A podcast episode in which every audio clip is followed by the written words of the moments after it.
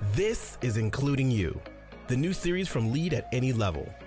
Including You features stories from chief diversity officers and other executives who are creating inclusive cultures in their organizations. Our goal is to show what's working in companies just like yours, to give you the tools you need to keep pushing for progress in your own workplace. We want to create belonging and opportunity for everyone, including you.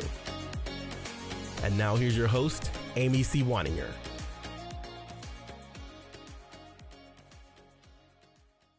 Welcome back to Including You. I'm your host, Amy C. Waninger. My guest today is Alyssa Stamp. She's the CEO and co founder of Insure Equality. Insure Equality is a nonprofit tech company committed to creating cultural change within the insurance industry by amplifying the voices that are typically excluded or minimized.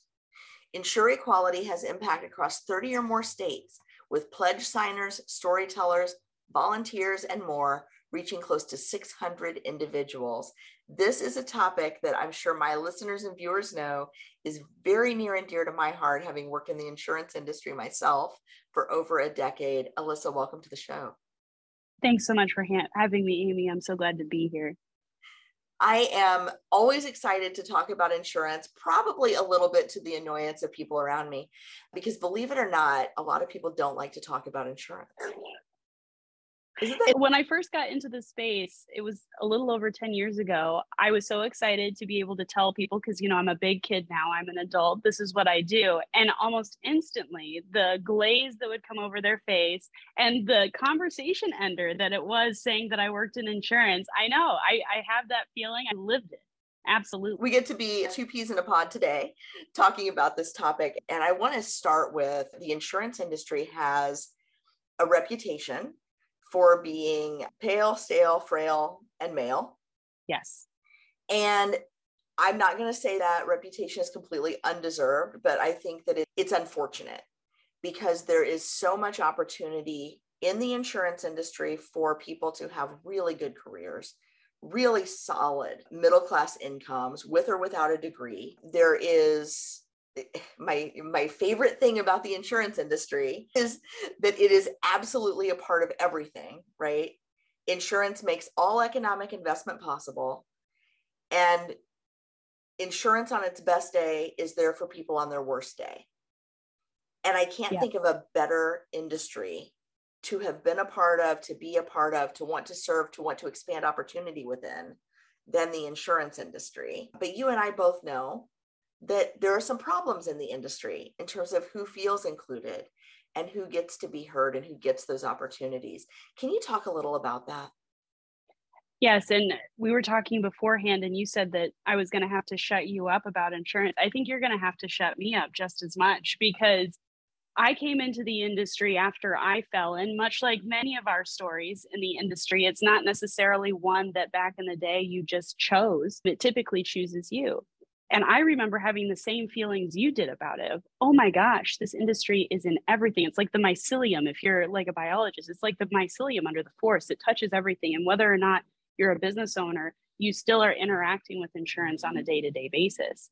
I think for me, it's also, like you said, it's a great place to earn an income. It's a wealth generating industry. You can be a business owner with no degree. I think for that reason, it stands apart from a lot of other industries.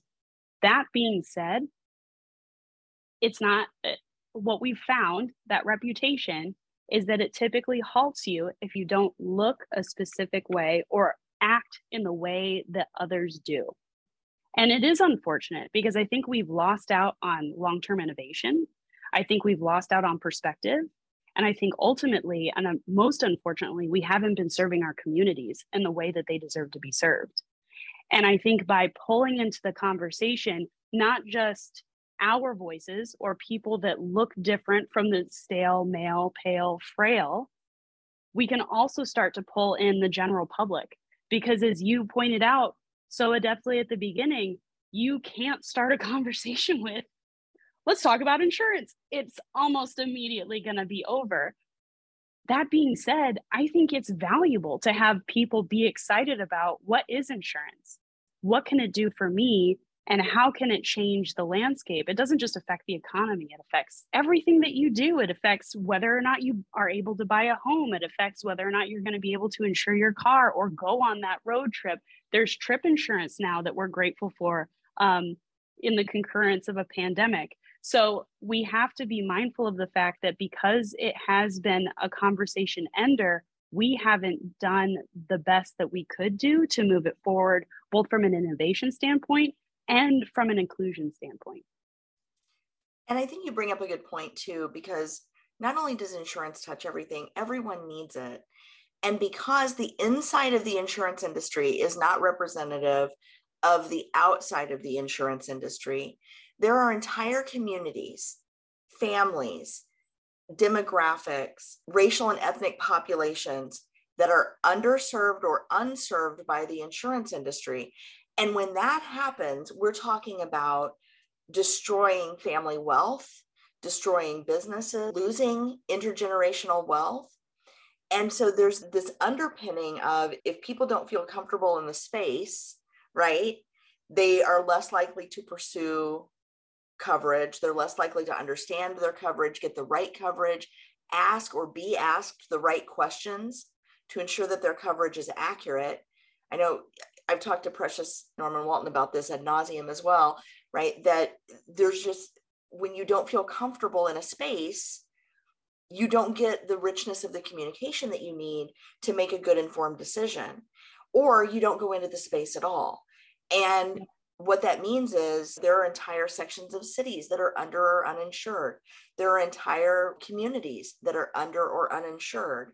And when disaster happens, those communities can be left devastated. So it's not just a business problem that the insurance mm-hmm. industry has. This is a moral obligation that the insurance industry has to really break up some of these barriers to entry for consumers, which requires us then to break up the barrier, break down the barriers to entry for practitioners, for professionals, for producers in this space, so that those communities can be reached where they are well said in here. I would also say that it goes beyond just including those voices. We have to start recognizing that both consumers and the people that seek to be here are stakeholders.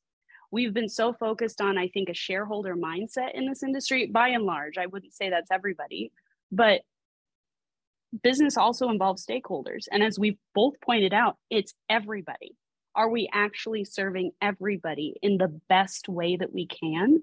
And I'd like to say yes, but I know the answer is no.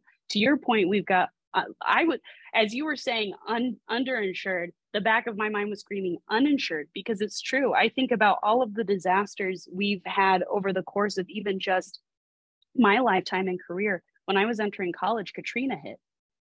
I think about that as being a disaster. Think about the water situations in Detroit and now in Jackson, Mississippi.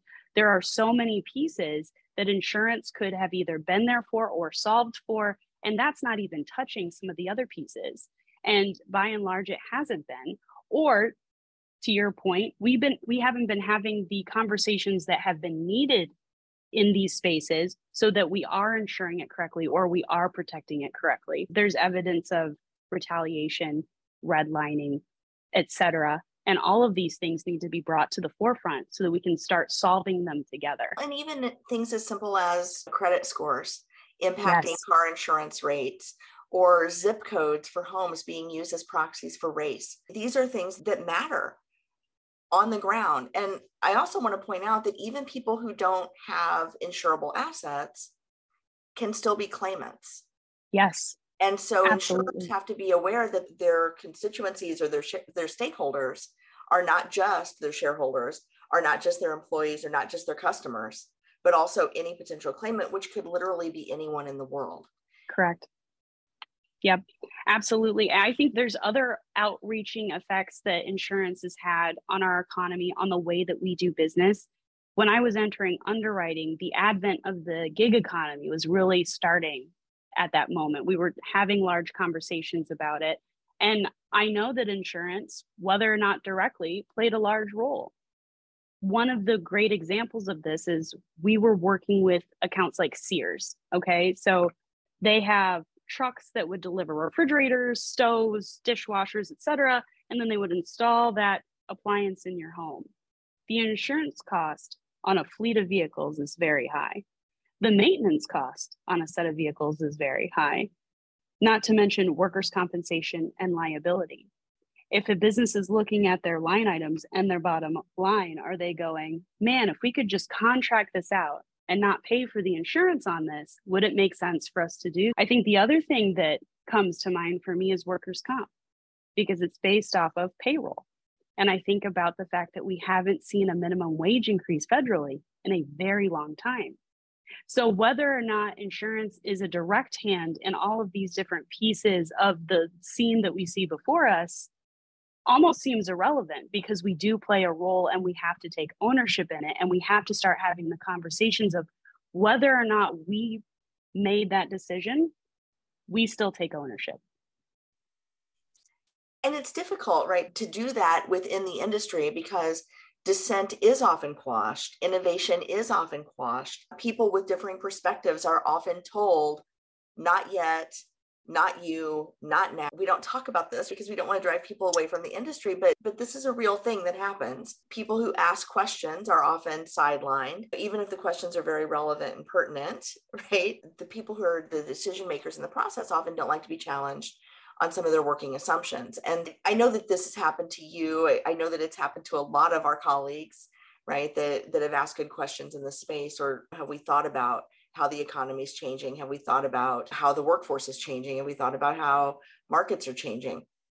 And they're not always ready for or technology, right? They're not always ready for those conversations. And insurance tends to be a late adopter yeah. on a lot of things when I would love to see I would love to see the property and casualty insurance space be the front runner in some of these conversations, right?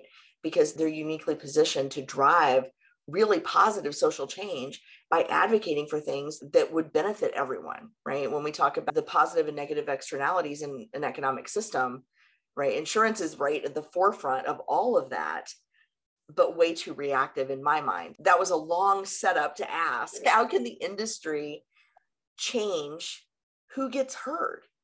whose questions are answered, whose contributions are valued so that they can remain relevant. Because let's face it, if the insurance industry goes away, so does economic investment. And yes. we need this industry to be solid, sustainable, and valuable long into the future. And these are things that that people rely on. So how do we shore up the space for dissent and innovation in the insurance industry?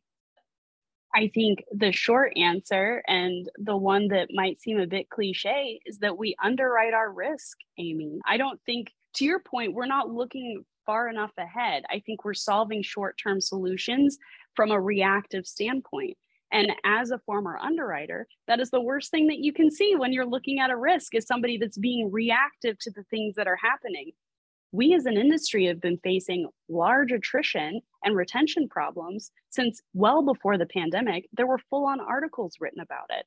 We haven't been working towards solving these problems because we've been so entrenched in the way things have always been done and the way that we think that they should go. And I think part of that is being honest with ourselves. And for an industry that spends a lot of time talking about liability and fault, we need to let that go here and know that we're a centuries old industry that has not gotten everything right. And instead of pointing fingers and saying it was this fault or this fault, say, this is now a problem. It's been a problem. What do we do to start fixing it? And the start of it are conversations like these, not just external to the industry itself or external to certain companies, but part of the solution within each company we do a lot of things individually in this industry because a lot of it feels like a very close kept company secret. But in the space of belonging, in the space of creating cultural change, this is the moment for the insurance industry to come together and say, we want more for us, for ourselves, for the future, not just of this industry, but the economy as a whole. Yeah. And one of the ways to get that would be to make sure that people are being heard inside the companies, right? that, yes. that different voices get amplified. And I know you're doing some work in that space. Can you talk to us a little bit about what you're doing, what you're proposing as part of the solution to this problem? Yeah, part of it is the tech that we've just created, Amy. And thank you for asking. It's called Phoenix because there's a lot of what feels burnt around us, and we have to come together to rise above it. So, Phoenix is a platform that allows employees within the industry or that have left the industry to take a survey and weigh in on what the culture of that company that the survey they're taking of feels like. So, it's not a judgment on whether or not they like the company or whether or not they like the leadership, but exactly how does it feel? And the reason that we went on this journey is to your point where you were saying, how do we start these conversations, especially when people that do speak up tend to be sidelined, right? Or removed. It could be worse than just being sidelined. And I think the answer for us was how do we create a space that involves anonymity, but truth? And so we were very intentional in creating different components of culture that mattered to us and mattered to people that we talked with in the industry. So things like accountability, communication, inclusion, recognition, support, things, these were the topics that kept coming to mind. And so when people take the survey, what it does is it spells out where you fall on each of these different items. And it's important not just for individuals, but for companies too it's not a judgment. What it does is it says, this is how it feels for your employees to be here or to have been here. So it's really a reflection of whether or not the values you're communicating are really being felt. And that's information that allows you to make change. Because if people are too afraid to speak up, and we know that to be true based off of EOC claims, if people are afraid to speak up, you'll never actually know what it is that you need to solve for. Absolutely. A lot of times we'll say, people will say, leaders will say, nobody told me there was a problem. And I've been doing a lot of work on this lately in, in, my head space and in my client space as well. And typically it's not true that nobody said, nobody told you there was a problem, right? But let's just take that at face value. If nobody's ever told you a pro- there's a problem, one of two things is true. Either there is no room for improvement anywhere in your organization. That's number one. Or they don't trust how you're going to handle that feedback. Bingo. And so, if you're not getting feedback, if you're not getting critical feedback about your organization from your employees, it's either there's no feedback to be given or they don't think you'll handle it well. Now, one of those things is more likely true than the other, and I'll leave it I'll leave it to folks to figure out which one that is. But but then I'll also hear, and I did a whole a whole video on this a couple weeks ago, just a solo video. It's not that nobody didn't tell us; it's not enough people told us, or the right people didn't tell us, or the people who told us didn't tell us in the right way. Right? Mm. They were mm. too emotional about it, or they were too close to it, or they didn't give us data, or right. And so it's not everybody else's job to give you the feedback in the way that you need to hear it. It's your job when you get the feedback to say, where's the truth in this that I can act upon? What do I need to do? What do I need to investigate? And so, what you're doing, at Sound is giving people that place where they can anonymously provide that feedback. So, leaders can't say, no one told us. And Correct. they can do it, you know, people, more than one person can give the feedback. So, they can't say, not enough people told us and they're getting that feedback in a variety of ways quantitatively and qualitatively so they can't say we didn't get it in the right way. So now there's some there's less room to sidestep the feedback right? Correct correct. And something that was very intentional for us when we started our journey was to keep this just to insurance because we know what it's like to work in the space. It is a very unique field in a lot of ways. And so, a lot of what you'll see in that survey is geared towards insurance professionals because we ourselves have been in the industry and we know what it's like to feel that way. It's also why we added something called a safe haven question into the survey. So, as you're taking the survey, there's a feather that sits next to certain questions, and that feather represents that that question will never be taken your individual answer and given to your employer. Because retaliation in this industry is high and the fear of it is even higher. We talk to people in this industry all the time, people that don't want to be named, they just want to talk about it, they want to be able to feel validated and with a community of people. And there's two themes that always pop up. One is, I really thought I was alone in this. And the second is always, I was too afraid to say something. So we have a lot of work to do. It, even if you just look at EOC claims by and large, nearly 65% are dismissed. There's 49% that have retaliation. 63% of people that do report are ultimately terminated. So we need to be thinking about this as a whole, as an industry, and say, are we actually not getting feedback or are people too afraid to give it to us? Just like you pointed out. And there's another side to this too. It's not just the employee feedback. You also have a pledge for CEOs, right? Can you talk a little yes. bit about that and what that what the intent is behind that and what that actually does? Absolutely and thank you for that. Yeah, that one was a big piece for us too because millennials and Gen Z and they're not the only groups, but this is the data that we've been looking at care very much about putting their money with companies that share their values they also really care about working at those companies. It's no longer enough for a large section of the population to just put in an application at a job, get a paycheck, and go home. They want to feel connected to the work that they're doing in a different type of way. So for us, it wasn't just about saying, hey, let's sign something and put it on the internet. Let's be intentional about it. And what are the pain points that we feel?